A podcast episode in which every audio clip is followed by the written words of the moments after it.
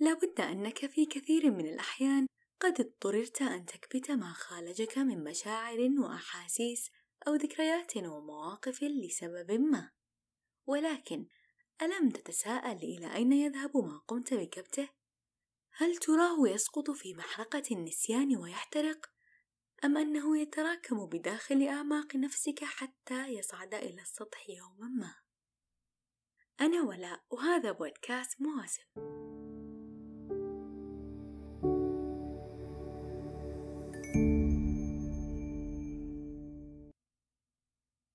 كتاب الأنا والهو للمؤلف سيغموند فرويد وهو طبيب الأعصاب النمساوي أسس مدرسة التحليل النفسي وعلم النفس الحديث.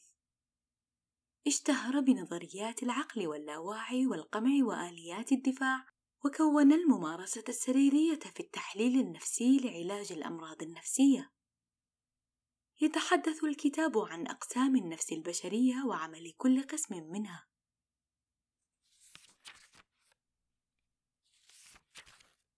اكتشف فرويد أن جزءًا كبيرًا من حياتنا العقلية لا شعوري، وأن لهذا الجزء اللاشعوري تأثير كبير على سلوكنا ومشاعرنا سواء في حياة الأشخاص الأسوياء أو غير الأسوياء.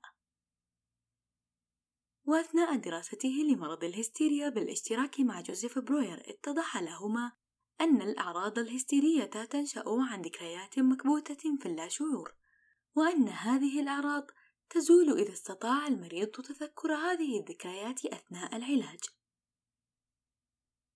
ويذكر فرويد في كتابه هذا أن للجهاز النفسي ثلاثة أجزاء وهي الشعور ما قبل الشعور واللا شعور ويقصد بالشعور أنه ذلك القسم من العمليات النفسية التي نشعر بها وندركها ويعتبر حالة وقتية وليست دائمة فالفكرة قد تظهر لفترة قصيرة ثم تختفي ولكنها تستطيع الظهور مرة أخرى في الشعور بسهولة إن توفرت شروط معينة.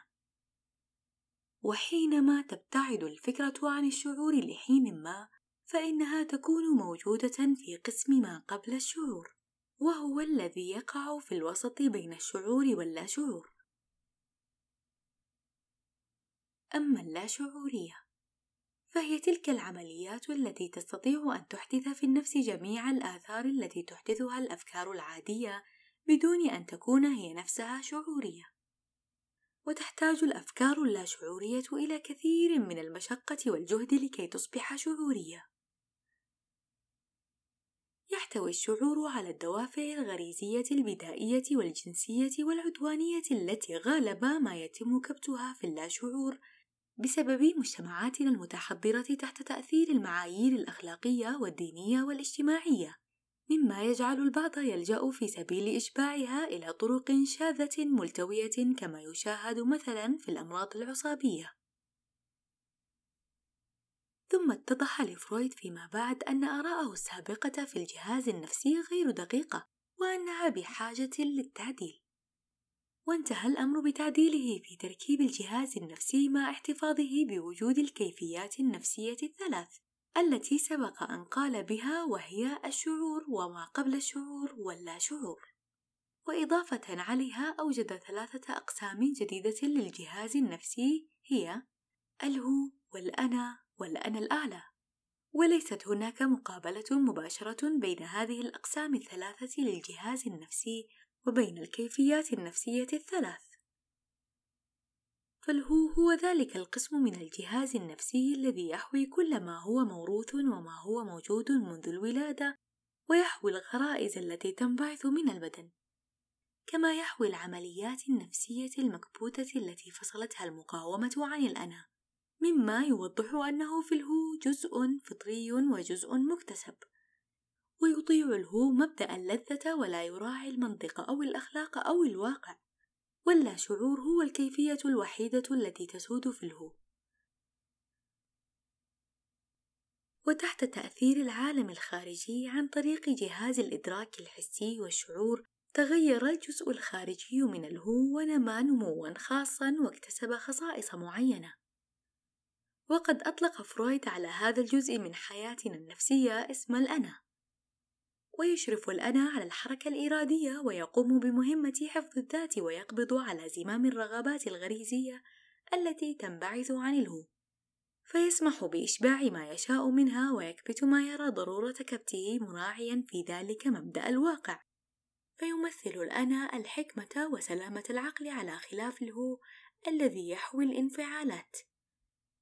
وتقع العمليات النفسية الشعورية على سطح الأنا وكل شيء آخر في الأنا فهو لا شعوري.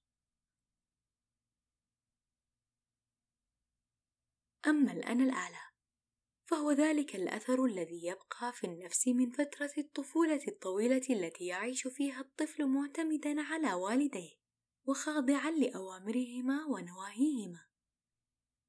ويقوم الأنا الأعلى عادة بتقمص شخصية الوالدين ومن يشبههما من المدرسين والمربين. وبذلك تتحول سلطة هؤلاء الأشخاص الخارجية إلى سلطة نفسية داخلية في نفس الطفل. تبقى تراقبه وتصدر إليه الأوامر وتنقده وتهدده بالعقاب وهو ما يعرف عادة بالضمير. ويمثل الأنا الأعلى ما هو سام ومثالي في الطبيعة الإنسانية. فهو الذي يمثل علاقتنا بوالدينا وقد عرفنا هذه الكائنات السامية حينما كنا أطفالا صغارا وقد أعجبنا بها وخشيناها ثم بعد ذلك تمثلناها في أنفسنا. وبهذا التنظيم للجهاز النفسي تصبح مهمة الأنا مهمة شاقة دقيقة فعليه أن يقوم بمراعاة هذه السلطات الثلاث وهي العالم الخارجي والهو والأنا الأعلى وهو يحاول دائما أن يوافق بينها. وإذا فشل في ذلك نشأت الاضطرابات العصابية والذهانية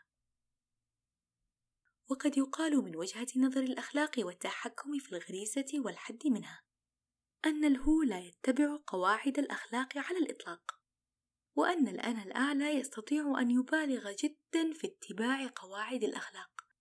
فيصبح حينئذ قاسي القلب مثل الهو. ومن الملاحظ أنه كلما تغالى الإنسان في ضبط ميوله العدوانية المتوجهة نحو الآخرين كان أناه الأعلى أكثر استبدادا أي أكثر عدوانا. وترى وجهة النظر العادية هذه الحالة على عكس ذلك. إذ يبدو أن المعيار الذي يضعه الأنا الأعلى إنما هو الدافع لقمع العدوان. وعلى أي حال فإن الحقيقة تظل كما ذكرناها. كلما اشتد الشخص في ضبط عدوانه كانت ميول الأنا الأعلى العدوانية التي توجه ضد أنا هذا الشخص أكثر شدة ويبدو ذلك كأنه إبدال أي تحول ضد أنا الشخص نفسه. غير أن الأخلاق العادية العامة قد تتصف أيضا بالشدة فيما تفرضه من قيود.